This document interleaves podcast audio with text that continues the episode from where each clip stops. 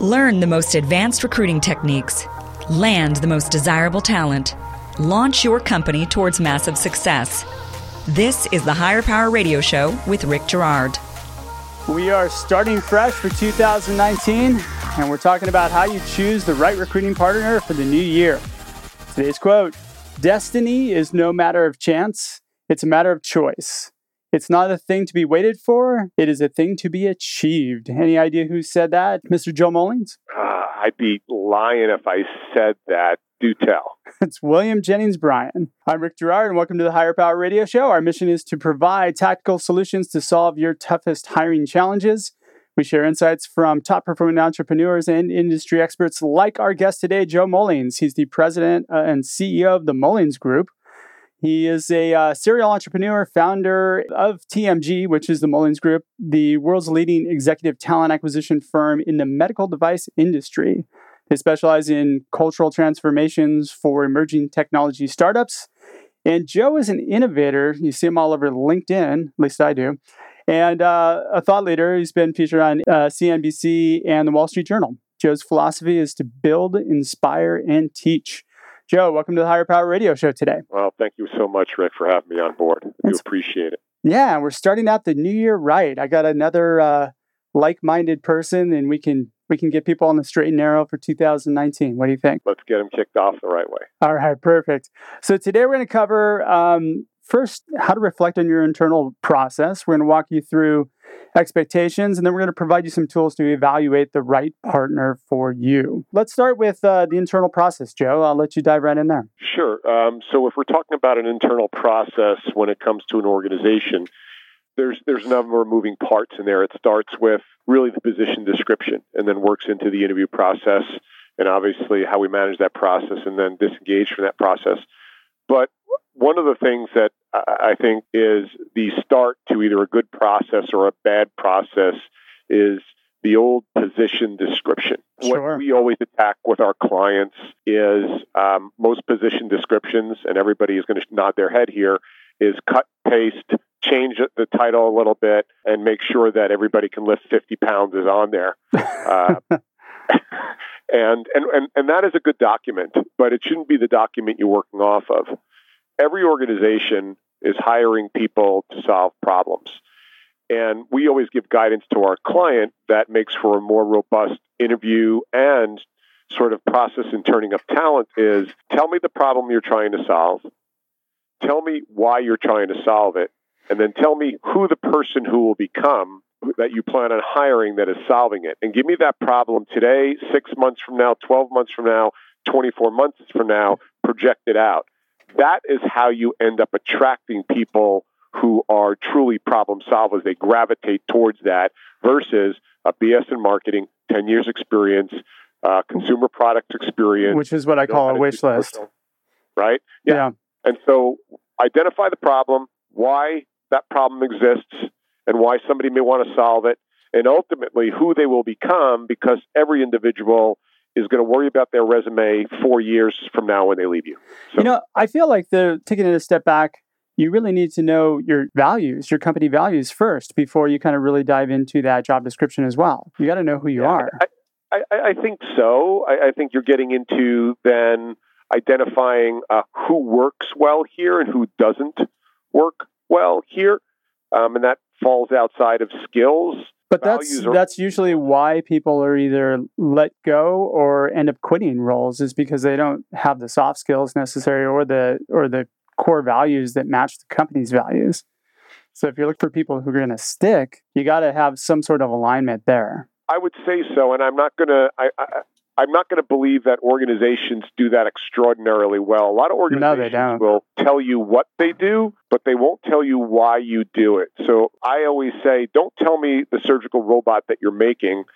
Tell me about the souls who are going to be sitting around the dinner table tonight because of your surgical robot, and that's driving you to do it because we don't get motivated by stuff really deep down. We get motivated by the whys.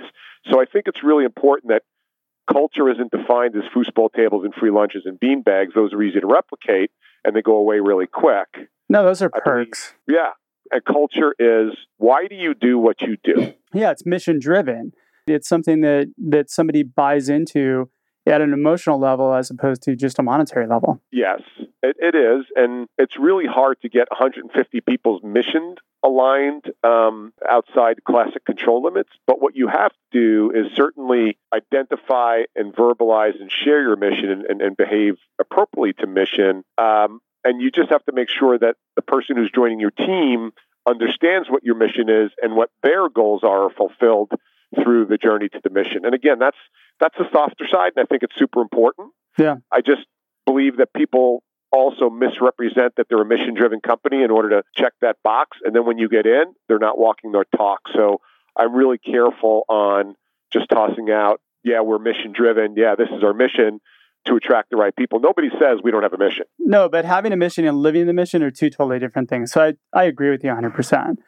Right. There's a lot of companies that have a mission, they have words up on a wall, but they just don't live it. Yep. And probably Absolutely. the majority of them. All right, so what's um what are the main hiring challenges that I think we have to identify in this internal process? The main hiring challenges I see in the market today are that you're not putting a message out in the marketplace that speaks to what you're doing, again, why you're doing it, and the type of people who work in your organization because everybody's busy and they got their head down and they're working. And the people that you really want to hire for the most part are happily employed in another organization.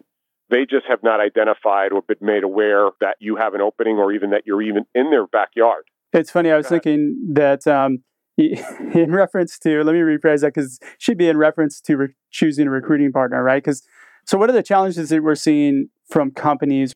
Too many, too many recruiters that they're working for. The relationship isn't really a partnership; it's more of a transactional thing. Um, let, let's talk a little bit about that look for an industry expert, obviously, first of all. That's a no brainer. Yeah. And the way you evaluate that is what is their footprint out in the marketplace? What sort of body of work have they done? Um, put fees aside for a second. For, you know, recruiters are only expensive if they're not good yeah. um, because they're actually leaving your job opening open because they're not filling it.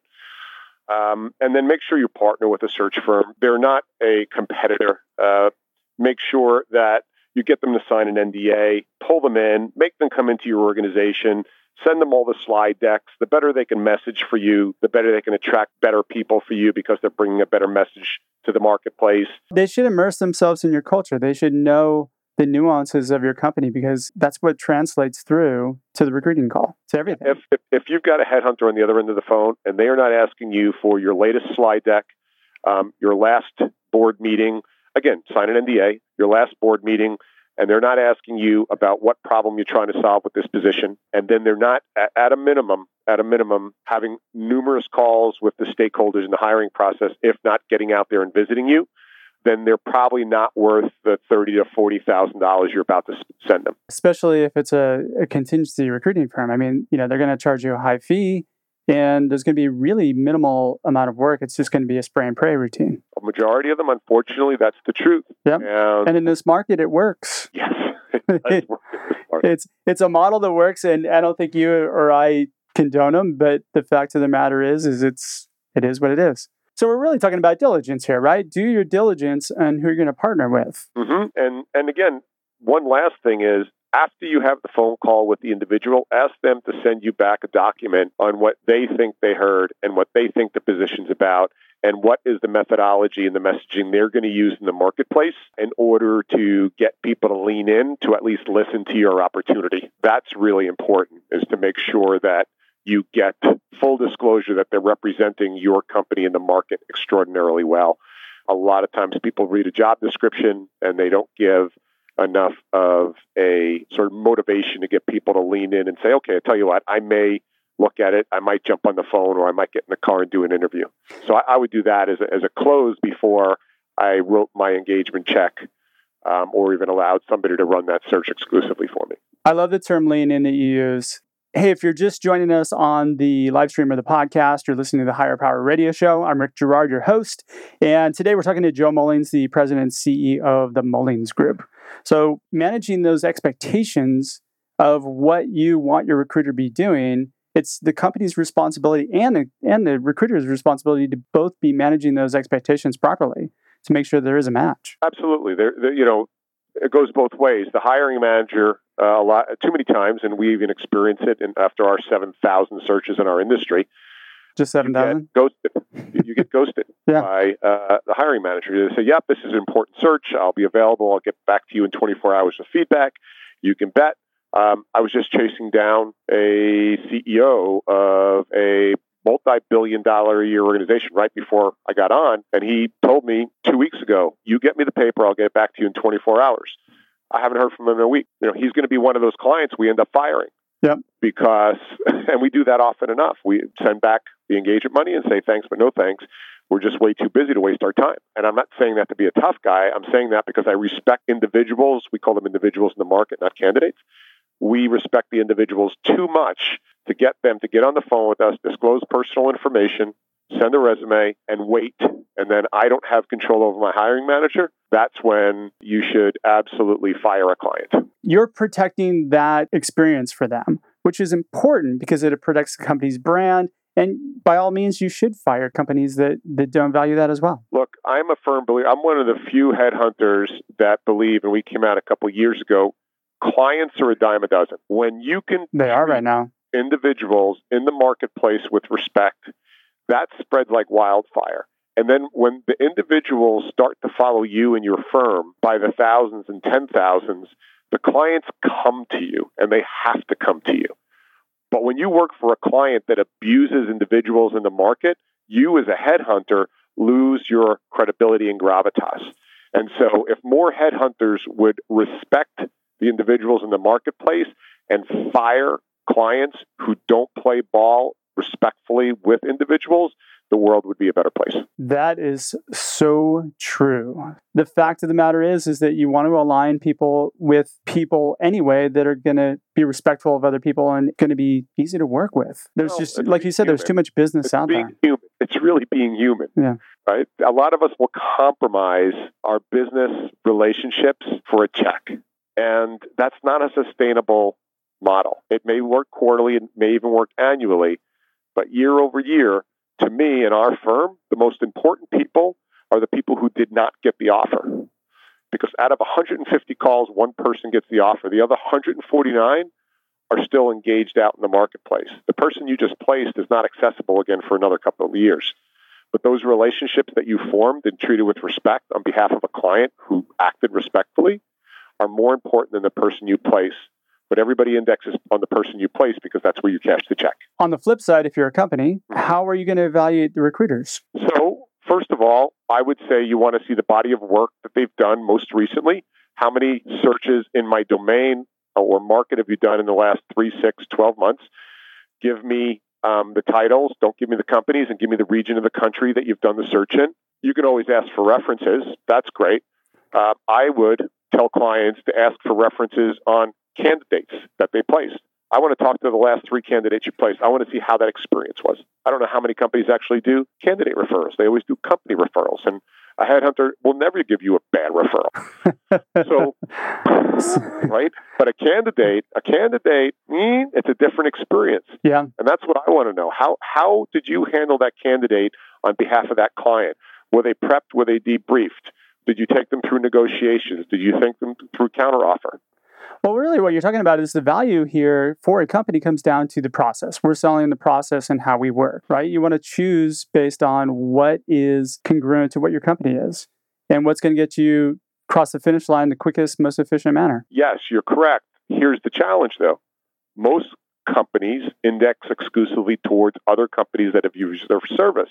They forget that the other part of that experience is a customer, i.e., the individual you place. And I'm wondering, again, out in internet land, how many organizations have actually done a reference call on the last three candidates you placed? That would be curious, wouldn't it? I don't think anybody does. So I'm going to take that from you and, and, use it.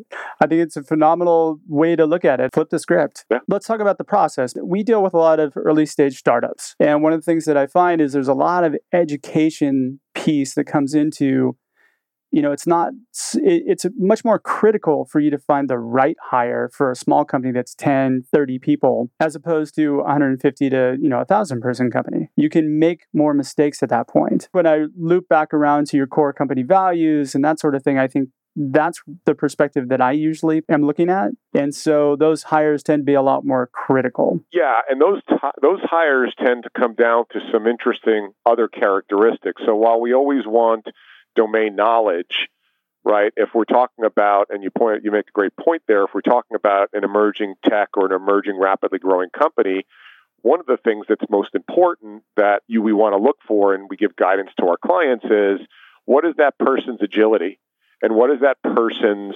default behavior when something goes sideways. Because and what's the their stamina?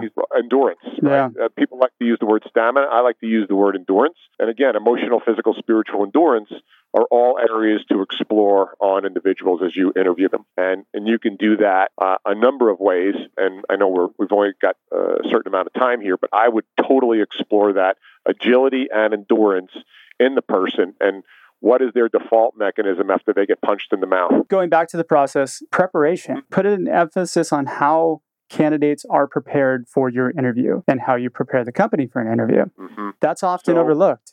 You know, hey, here's yeah. a setting up the interview, scheduling the time is not preparation. And you need somebody at an early stage, you need somebody who's going to properly position both ends of the spectrum. Correct. And, and that's why earlier in the session I said, I want a slide deck. I want yep. to know what problem is you're trying to solve. I want as much company information as possible. Why? Because think about the dynamic that's occurring here. When you're hiring somebody, you're basically, in most cases, doing one telephone interview and probably two face to face interviews. And in aggregate, you've probably spent maybe five or six hours on that individual. Yet, both parties are making a pretty substantial bet on each other. Yeah. So, if as a recruiter or a company, I can properly prepare both the company for what the individual is looking for and the individual for what they're looking for. I make that interview process now bypass all the silly read through your resume and you sit on the other side of the desk, but we can get directly down to business on the salient points. I have some clients who say, well, Joe, prepping them for the role, isn't that cheating? And I'd rather catch them by surprise with a question. I'm like, I'm not sure who that's serving because they can't cheat. They are who they are. They're not going to learn overnight your accounting system or your software coding. They either have it or they don't have it. But what you want to do is have as high a level interview as possible in that short a time in respect to everybody's value, meaning time. Well, the interview is not a game, it's more of an audition. If you go in for an audition and you're reading for a role, they give you the script first. So it's not mm-hmm. cheating at all. No, and quite honestly, in our firm, and our process is incredibly severe to work here, we take the approach of are we right for you? And all we want to learn about are what your liabilities are. Where most people will interview and index towards where is the individual strong? And that's great. Strength is great. But if that strength comes with a terminal behavior that is, you know, caustic in your organization or a default behavior under pressure, I don't care what their assets are, that liability can cripple an organization. So that guidance I would give to a lot of companies is everybody looks for strengths and those are cool, but what you want to identify is when it goes sideways, what is that person's default mechanism? So you're talking about the candidate or the company's liability in the the company's liability. So if okay. I am counseling my client, I want to give them as much information about my candidate and if I'm prepping the candidate, I want to give the candidate as much information about my client sure. on what we're going up against, what we're facing, and what we're going to um, talk about specifically on our 45 minute or one hour session. I don't want it meandering. I want a point, and then what I can do is once I know that point, I can reverse engineer out to find out what the liabilities are emotionally and spiritually and intellectually with that person. Yeah, and I like to dig in a little bit deeper too and connect the dots for the person. So if somebody shared with me the candidate has shared with me what their pain points are in their current career, and my opportunity can help heal that pain. Of course, as a recruiter or even the company, it's their job to make sure that you connect the dots for them. They understand when they get into the interview that you're not there to be adversarial, you're there to help them advance their career. Absolutely. And and I temper that though and, and what I want to make sure of, and everybody here listening can think about a relationship let's just make sure we're not over indexing against what we're running from when really we should just slightly move to the left. Um, any relationship you've left, you've usually over indexed towards a relationship, towards a behavior that's way too far to the left. And so I make sure I explore that because what happens then if you oversteer then you've got to come back the other way, which means that you might not be as happy once you get into the 60th day there because you were running so hard from something that didn't feel good. What do you mean by over indexing behavior far to the left? What, what does that mean to you? So I, I, here's a story for you. I had a gentleman, um, vice president of marketing, uh, was in two startups. Both startups went out of business, right? They ran out of money. One of them ran out of funding. The other one didn't get FDA approval. Okay. Called me up. He said, listen, I've done the startup thing. I've always loved the startup thing, but you know, I can't take this instability anymore. I need the stability. I said, Fred, I, I've known you for 20 years. Sure. Well, look, but I want a big company. We put him in a Fortune 50 company. After about two weeks in that company, he wanted to set himself on fire and he was looking again. So he over indexed towards stability because, yep. right? And That's stability is an illusion. It doesn't exist. No, no, no. Stability is, stability is a definition that we give ourselves based on the scenario that we're in. Um, yeah, I think you create. Yeah, you create your own stability. An illusion. And one thing that companies really need to keep in mind is there's a lot of emphasis put on comp these days. And when you have a candidate or a person who's interviewing your company, their comp goes up when their interest level goes down. That's right. You got it. Right? That's right. There's a direct relationship. It's a seesaw. So if just visualize a seesaw. As the interest goes down, comp goes up on the other side. Yeah. As the interest goes up, look, I I play. I do really well in my life. I would play for Barcelona for a dollar a year. Um, play ball, right? Sweet. but if you if you asked me to shovel horse manure every day for the next four years, you'd have to pay me three x what I work what I uh, get paid right now. And so that's an I. extreme example, but that goes on all the time. Man, we're just about out of time for today's show. Joe, thanks again for your time investment today and welcome to the Hire Power Radio community. Now, I'm sure that uh, we have some of our listeners there who would love to engage you or talk to you or find out more about you. How do they reach you? It's uh, Joe Mullings on LinkedIn. Uh, just reach out to me there. I'm on all the other platforms, but I'm on LinkedIn at scale. On Instagram, it's also Joe Mullings. And on Twitter, it's also Joe Mullings. And my group is the themullingsgroup.com. And spell that out for me if you could. Sure. M U L L I N G S G R O U P dot com. So it's straightforward. All right. I want to thank our listening audience for tuning in to this week's episode. Man, we're looking forward to a great year. A quick thanks to our team, our engineer, Paul Roberts, our creative director, Ayla Gerard, and our producers, Andrea Ballin and Shanti Ryle. If you're listening to the podcast, please rate, subscribe, and review not necessarily in that order. Uh, we need your feedback to uh, continue to bring excellent contact to you. You can join the Hire Power Radio community at hire, that's H I R E, power, P O W E R, radio, R A D I O dot com. And you can find us on all the various podcast platforms. You can also follow me on Instagram at Rick Girard1 or Twitter at Rick underscore Girard. Tune in next week. We have another great show for you. Our guest is going to be Craig Weber. Craig is the founder of Weber Consulting Group. I'm your host, Rick Girard, and you have been listening to the Hire Power Radio Show. Aloha. Thank you for listening to Hire Power with Rick Girard on OC Talk Radio.